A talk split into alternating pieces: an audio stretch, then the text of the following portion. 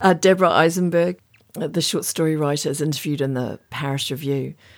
And someone says to her, the interviewer says to her, How do your stories begin? What do you begin with? She says, Well, I never begin with anything. And I completely understand what she's saying, which is don't sit there and think, I shall now begin.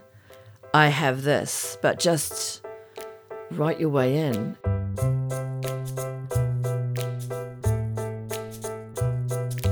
Hello and welcome to Ears Wide Open, a podcast that is a project of the Open Book at 201 Ponsonby Road, the world's most beautiful secondhand bookshop.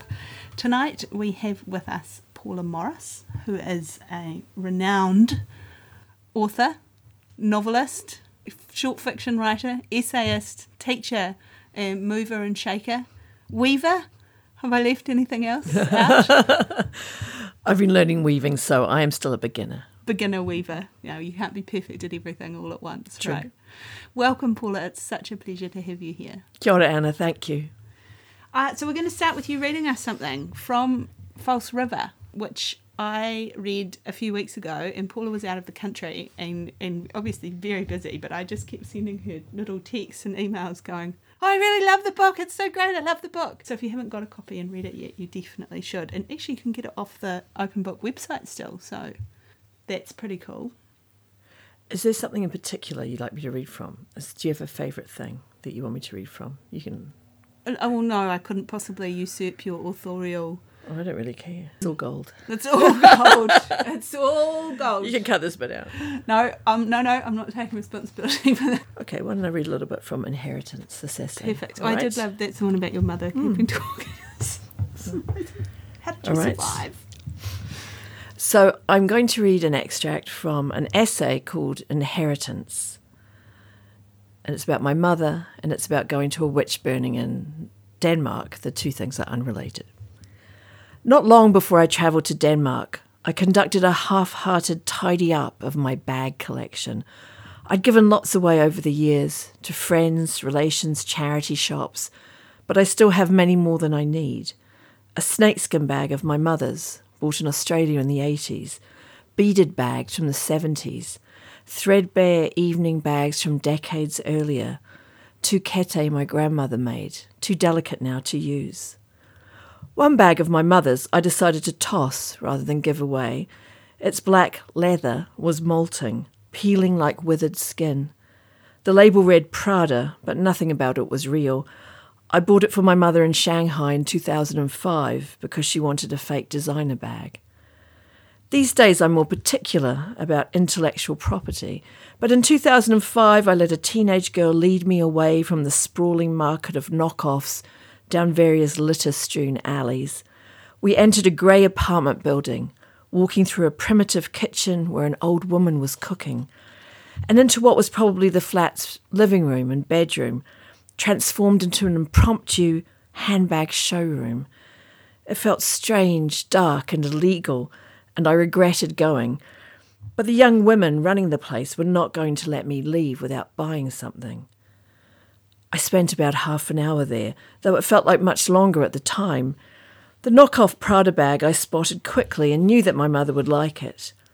But nothing had a price. Everything had to be negotiated. My starting price was US $10 and theirs was $100. The calculator went back and forth. There was a lot of sighing and shaking of heads. At one point, we all grew fatigued and stood around in silence, eating mandarin oranges. When the girls refused to go lower than $50, I decided it was time to escape into the street. I managed to find a way out, different from the kitchen route, though once in the alley I had no idea where I was. One of the girls chased me into the street and shouted, Let me have face! So back in I went and agreed to a price that was just above my final offer, exhausted by the whole ordeal. The girls were smiling now and very complimentary. I was, they said, a very good negotiator. It brings back a lot of memories for me of living in Shanghai as well. Although by the time I got to Shanghai, I'd been in China for about eight months and I was very hardened to these interactions. But at first, one goes, I don't know what to do with this. it was ridiculous. I was there to um, do research for my second novel, Hibiscus Coast, which is partly set in Shanghai. So I shouldn't really have been shopping. But when in Shanghai, really, there's a lot on offer, isn't there? So after I read False River itself, I went and did a little bit of noodling around the internet and I found the introduction that Tom, um, your husband, who perhaps he would make a guest appearance for a moment. Say hi. Hello. That's Tom. He's sitting across from us. Tom Moody, we Tom should Moody, say. Tom Moody, your handsome husband, uh, and number one fan, wrote an introduction for the launch of False River. And he said that it contains writing from across the period of your writing life. And he sort of referred to a period of 17 years, which I was quite intrigued by. So, can you tell us a bit about the book and how you put it together and how you decided that this was the moment that it was, these things were ready to be published? because it is an unusual mix, the book, I know. It is fiction and creative nonfiction. And some of the pieces in the middle of the collection were originally published as short stories when they were, in fact, essays. So, they were false news fiction. They were, they were fake fiction. So, and the book kind of has a theme that emerged really about lies and secret histories. So, that was the thing that tied it all together. Some things in it I began many years ago. For example, the essay on Billy the Kid, I wrote back in 2004, the original version of it for Metro magazine after a trip to New Mexico, but I substantially rewrote and revised it. Some things, like the Laura Ingalls Wilder essay called Rocky Ridge, well, I've been doing research into her since the 90s when I visited all the different home sites uh, all around America and for a while was a Hoover scholar studying at the Herbert Hoover Archives in Iowa, West Branch, Iowa. So a lot of it represents, I suppose, old obsessions, old interests, uh, things that I gathered along the way, my testimony of our evacuation from Hurricane Katrina in 2005, through to things that I've written very recently. You know, um, most of the short stories are written quite recently.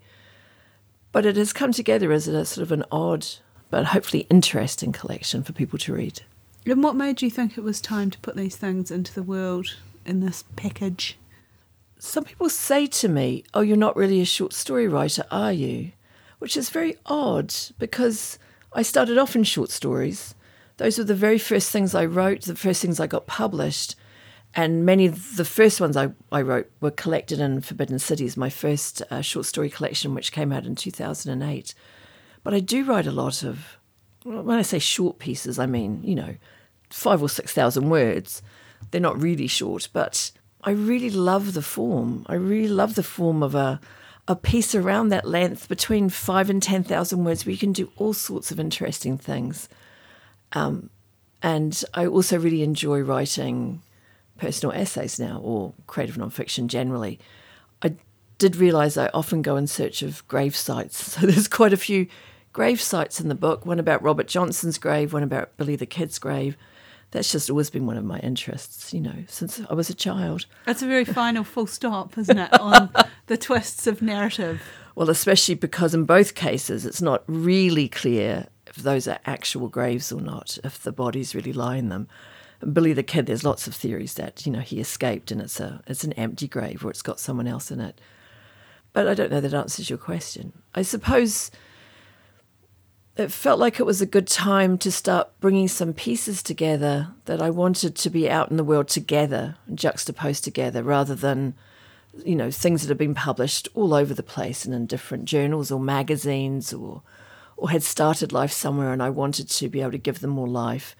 And the Laura Ingalls Wilder piece, I mean, I should have written a book at some point, but I was too lazy. So tell me a little bit. This is off the script of questions I gave you, but tell me a little bit about where this love of Laura Ingalls Wilder or fascination with kind of flowered from for you. Well, childhood, childhood reading, uh, being at Atatu South Library, reading her books. I absolutely loved her as a child.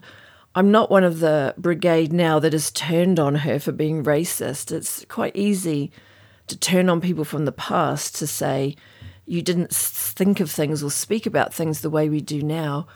I actually don't think she was as racist towards Native American people as many of her generation. She was born in the 1880s. Um, in fact, I think there was something that she understood of the appeal of the prairies and a way of life that was much more wild and not related to farming. And I think she also understand the terrible loss that many Native Americans experienced when they were forced to move on or, or change the way they lived. Because there is one scene, isn't there, where the Indians are walking past the house on the prairie and there's a little baby being carried, you know, and there's actually feels like a lot of emotion in that scene. I mean, they are afraid as to what's going to happen to them as the settler family, but she's also actually seeing them out there as a family moving on or a group moving on through the landscape as well in a way that's quite human, I think. Well, also, that very scene you're mentioning is a really good example of lies and secret history because that second book of the series, Little House on the Prairie, which is set in Kansas, which was then Indian territory, was the most wholly imagined of the books because she'd actually been very small when she was there and barely remembered anything. So it's the most sort of dramatically constructed. But that memory she had of seeing uh, the Native Americans passing through, being moved out, and her saying that she wanted a papoose, she wanted the baby, she wanted her father to get it that was actually one of her genuine memories from the time. She was just quite a lot smaller than she than she uh, was portrayed in the book. And that book, which many people think is the best in the series, is also the most fictional. And that's so interesting, isn't it? Extremely interesting. Which brings me to my next question. I mean, I, you know, as I already said at the beginning of this podcast, I just really loved this book and I loved the range and the jokes and the grime and the sorrow and all of the things that were in there. And that incredible essay on Laura Ingalls Wilder, who obviously my obsession does not match yours, but, you know, I have very intense childhood relationship with those books as well, other series too. But I wondered about the process and the experience of writing fiction versus writing an essay. And you've said that some pieces have been published as both, and I guess that's marketing in some sense, which is one thing. But the sitting down at the desk and saying, I've got something to say, what is that? And what is it? Is it a, a what set of truths or lies or mixture am I selecting today? What What do you feel is different for you there? That's a very good question. I mean, stories stories are stories, and I I gather up the pieces of them here and there, and then a few things coalesce and they click into place, and you think, yes, this can work with this and this other thing. So I'm in Estonia at a hotel, and I'm also thinking about fairy tales, and I see a painting in the lobby, and the pieces of a a story start clicking together. But essays are quite different because you can't really just grab things from here and there. They have to have some sort of narrative coherence in, in terms of what you've seen and experienced. That essay I read from Inheritance, it is about going to Skagen in the, the very north of Denmark to where we spent quite a lot of time actually, partly because the new novel I'm working on is partly set in Denmark and all the characters end up in Skagen at the very end. But it was hard not to be there and think about my mother for various reasons. She'd been alive the last time we were there and she was dead by the the second time we went. And then also about this issue of shopping, because Skagen's got the most lovely little shops. It's very expensive, just a warning. And I couldn't but help think of her because she loves shops so much. And she also would have really enjoyed the witch burning, by the way, but what's not to like about that? I was in a, a strange, or strange to me, place, going to see a very strange ritual, midsummer celebration. By the way, it's not particularly anti women, it's more probably anti German, to be honest. Some Germans are women, but there's, there's there is a crossover. Yeah. It's true. No, it's just a sort of a made up thing. It's made up in the 20th century. Really, it's it's it has no roots in medieval hostility to women or anything. But I was there to work on a novel where all the characters are made up, obviously. And then I was thinking about my mother, who has now become a ghost of sorts, you know, and was certainly a ghost to me there. The fate of all mothers eventually to haunt us. So, so those things all came together, and it's very much an essay set in a place and time, but obviously with excursions into handbag buying in Shanghai and other places like that, because my mother was a big handbag buyer. But I think the demands of of nonfiction is to tell a, a true story but that has some kind of narrative shape to it. Obviously, it's not just and then this happened and then this happened. It's, it's not, curation and form goes yes, into it, doesn't it? It can't just be an anecdote or, as I say to my students, a blog post. Blog post, well, and then this happened and it really annoyed me, and the end. It's it's supposed to be something that people who don't know you can read and find interest in it. rather than just where something bad happened to me or I felt a bit sad or I enjoyed this. It's also hard, I think, because you, the eye of the of the piece, are a persona as well. You're a person. Um, you have to interrogate yourself. Everyone who appears in a piece of creative nonfiction is a character to the reader. They're also a real person. So, how do you make them three dimensional on the page? How do you understand and portray yourself? How do you know what's at stake for you in the story? It requires self scrutiny and investigation, and it's not always very comfortable. In fact, it's often quite uncomfortable I mean, I, I think I write in that essay about trying to ride a bike again in Denmark. I was just an absolute calamity on a bike, as I always was as a child. You don't, by the way, listeners, you don't always remember how to ride a bike. You forget. If you're bad enough to start with, your memory. I was terrible when I was young, and I was worse when I was an adult. I was covered in bruises and cuts, and it was very distressing, actually. Yeah. But and this is a metaphor for writing an essay. Well, you you have to. You can't present yourself as as a very good bike rider when you're absolutely hopeless. You have to confront your hopelessness and your and your behavior and your personality and your character. It's all there on the page. So stories we can hide, you know. We can put things of ourselves here and there if we if we like to. Um, you know, we can have our characters stay at hotels we've stayed at and look at paintings we've looked at ourselves and stick our thoughts into their heads if you want. There's a rant in the story The Third Snow where a very drunk character who's sort of old and a buffoon has a meltdown in the street in Rome about uh, a window display where the artist uh, Leonardo is referred to as Da Vinci. And he has this complete rant about it. And it's word for word what I said when looking in a similar window. So I've just taken my own, you know, obsession with people not calling Leonardo da Vinci and stuck it in the, the mouth of a ridiculous old man. And you can have that kind of fun and disguise in fiction, but you can't really disguise things in creative nonfiction. Or someone will come and tell you off. What will happen? Well, you'll be telling a lie, I suppose. And lies are fine in fiction, you know, it's all about secrets and lies and hiding and imagining and inventing and disguising. But in creative nonfiction, if you've lied to the reader, you've somehow broken the pact of the form, I think. So I really have no time for creative nonfiction writers who say, well, it's fine, I just conflated it all and said it all happened that one day. It's like, well, then you're writing fiction. So just say it. That's what I mean. Some writers I really like, like Karl Ove Knausgård, my uh, well, my boyfriend. I think we can pretty much fairly say. I think he's my boyfriend. I spent some time in a green room with him once. But I interviewed him on the stage this year, and he also came to my class. So I think we're pretty much going out. But anyway, sorry, a, dig- a digression and maybe too much information. But with him, he's writing about his own life, but he they're called novels because he wants the liberty to change things and to write things that he doesn't remember and to fill in the details. He doesn't pretend they're memoir. And I think that's a really important distinction. The people who say, oh, it doesn't matter, it's like, just write fiction. Just write as fiction. soon as you go over the line, you're saying that's where you end up, right? So there's, there's a bright line test.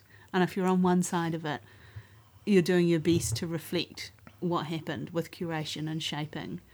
And if you're on the other side of it, you're in the world of fiction which is a good world to be in. It's a very enjoyable one, but don't think you can have it both ways. Every art form has its constraints, as you know, as a poet. Every art form has constraints, and you have to work with them and do your best job within those constraints. And it fascinates me how people actually do their work. So I'm interested by you know people who aren't writers as well. What do you actually do all day mm. when you say you you know? I'm fascinated this? by people's jobs. That's right. Like what what happens? So when you're having a writing day, if you have such things, uh, when you when you've got five minutes, or you know, what is the process that you are going through to get from the germ of I've seen a painting and I've had a thought and I want to write a story to here's the thing on the page that's finished. Oh, I just write anything. And often I've scribbled something in a notebook, so I'll, I'll type that up. Or I'll have a line in my head, or just whatever. I won't think, I won't think at all, actually. I'm not much of one for thinking. Uh, Deborah Eisenberg, uh, the short story writer, is interviewed in the Paris Review. And someone says to her, the interviewer says to her, How do your stories begin? What do you begin with? She says, Well, I never begin with anything. And I completely understand what she's saying, which is don't sit there and think, I shall now begin. I have this, but just write your way in. And I usually have a few things floating around somewhere in my head that I hope will come together, but it's in the act of writing that I find them really, not not by thinking it through and writing it down. Now, it's different, of course, if I'm writing a YA novel that's a mystery plot, I'm going to spend a lot of time plotting it out beforehand. But if I'm writing a short story, like The Third Snow, various elements in The Third Snow, it's one of my favourite stories in the book. Um, it's about a, a guy who was born in Latvia, came to England as a child, and uh, his mother has died. Now his father has died. He's married an English woman. His name is something that everyone can mispronounce enough to make it sound English. So he's kind of lost his identity. He visits his wife in Rome, where she's teaching for the summer, and stays with the aforementioned awful couple in their apartment. Now, the apartment's based on one that our friends or friends of my sister's rented one summer. We managed to infiltrate it, of course, in our usual sp- sponging way. So I had that to play with. Martin's job is as a toxicologist, and he's particularly involved with titanium dioxide. And this is my cousin's husband's job. And I, like you, am fascinated by people's jobs. So I've asked him loads of questions. He's always going over to Brussels to make presentations because titanium dioxide's in everything. It's on everything. It's on our donuts. It's the white sprinkles you see on things. It's the the white that goes into paint. It's everything. So I've I learned so much about that job. I wanted to give it to someone. And then you know you just you can't. And then obviously he's Latvian because I've had two residencies in Latvia. I love Latvia. I've learned a lot about it. And when my husband and I, Tom Moody, and I were in your greatest fan. Well, if he is my greatest fan, I'm in trouble. We went to a restaurant in Tallinn in Estonia, and the waiter, the very young waiter, took a great fancy to us, but particularly to Tom. And he, only human. Yeah, well, really. He wrote him a little message afterwards. You, sir, are an inspiration. I think he thought Tom was really old and just sort of, you know, amazing for his age. But, but he told us um, a little a little adage, I suppose, a little uh, saying his grandmother had, because we were talking about the snow. And he said, Well, my grandmother was said, the third snow is the one that lasts. And as soon as he said that, I thought, well, that's the title for a story right there, The Third Snow. So that's probably the thing I had first. I often get the titles first. And then, you know, a year or two goes by, you've gathered a few more things, they're all rolling around in there. And I thought Martin's Latvian, that's something his grandmother said to him. And off we go to Rome. Yeah, yeah. And that title first is a little bit of the constraint you were, it's, it's something to bounce off, isn't it? Or to form the rest of the story against you know, it gives you guidance as to where you're going. Yeah. Because I'm not trying to be wishy washy about this, but I'm kind of like a poet. No, I'll rephrase that because we all know that's not true. I like the poet's approach that the title is sort of a window into the poem, that it's very important. It's not just, you know, here's another one and here's another one, but it's something that, that has its own weight. And I spend quite a lot of time thinking, no, not thinking. I never really think, but you know, intuiting. Yeah, daydreaming the titles for my for my stories and pieces. The title is often the first thing I have. I remember Kate Camp once saying, uh, when you've written a poem and you don't know what the title should be, sometimes just take the first line and move it up and bold it. And then there you go, you've got the title. And it's great advice. That often works really well. It would be harder with a novel. well, that's right. I mean, I, my personal feeling is that everything is harder with a novel, and I don't really understand how it's possible to write them. So I'm in awe. Because uh, if you can't see it all on one page or at least a double spread, how how can you keep track of everything that's going on? So you need no, you need notes it. and index cards and post-its and just things rolling around your head constantly. V.S. Naipaul, who's just died, as you know, said, I mean, he said many silly things, but he said that he had to take sleeping pills while he was at work on a novel. Otherwise, he would lie awake all night going through everything in his head. Well, I mean, I often lie awake at, at night as well, but usually I'm just playing Scrabble on my phone. But I, I do understand how it can end up taking up a huge amount of your brain space.